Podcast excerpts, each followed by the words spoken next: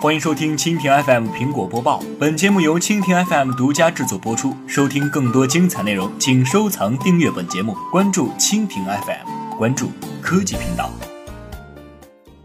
苹果新规分成打赏，知乎妥协，直播行业早有准备。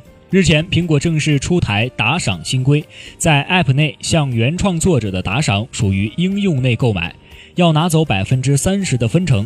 因未能和苹果达成共识，微信取消了 iOS 版微信的打赏功能，而知乎则表示接受新规。实际上，腾讯和苹果在打赏的理念不同，在安全领域，双方却合作密切，一边大打出手，一边牵手合作，印证了那句老话：“天下熙熙，皆为利来；天下攘攘，皆为利往。”苹果最近更新的 App Store 条款正式指出，通过虚拟货币的打赏。应当被视为应用内购，苹果将从中提取百分之三十的分成。据媒体报道，微信公众平台的打赏、知乎映客直播、易直播等平台的打赏分成，苹果都能分一杯羹。但是，直播领域从业人士对每日经济新闻记者表示，主播打赏抽三成，主播收入将损失三分之一的说法存在误读。直播平台跟知识付费不一样，不存在打赏分成的事情，存在的是充值后抽成。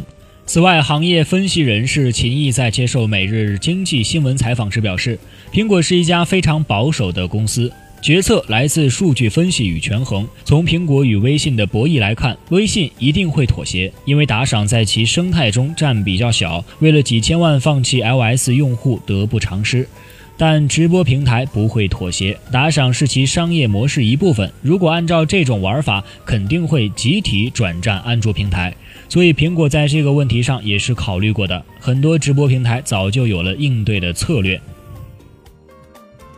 好的，以上就是今天的苹果播报，更多精彩内容尽在蜻蜓 FM。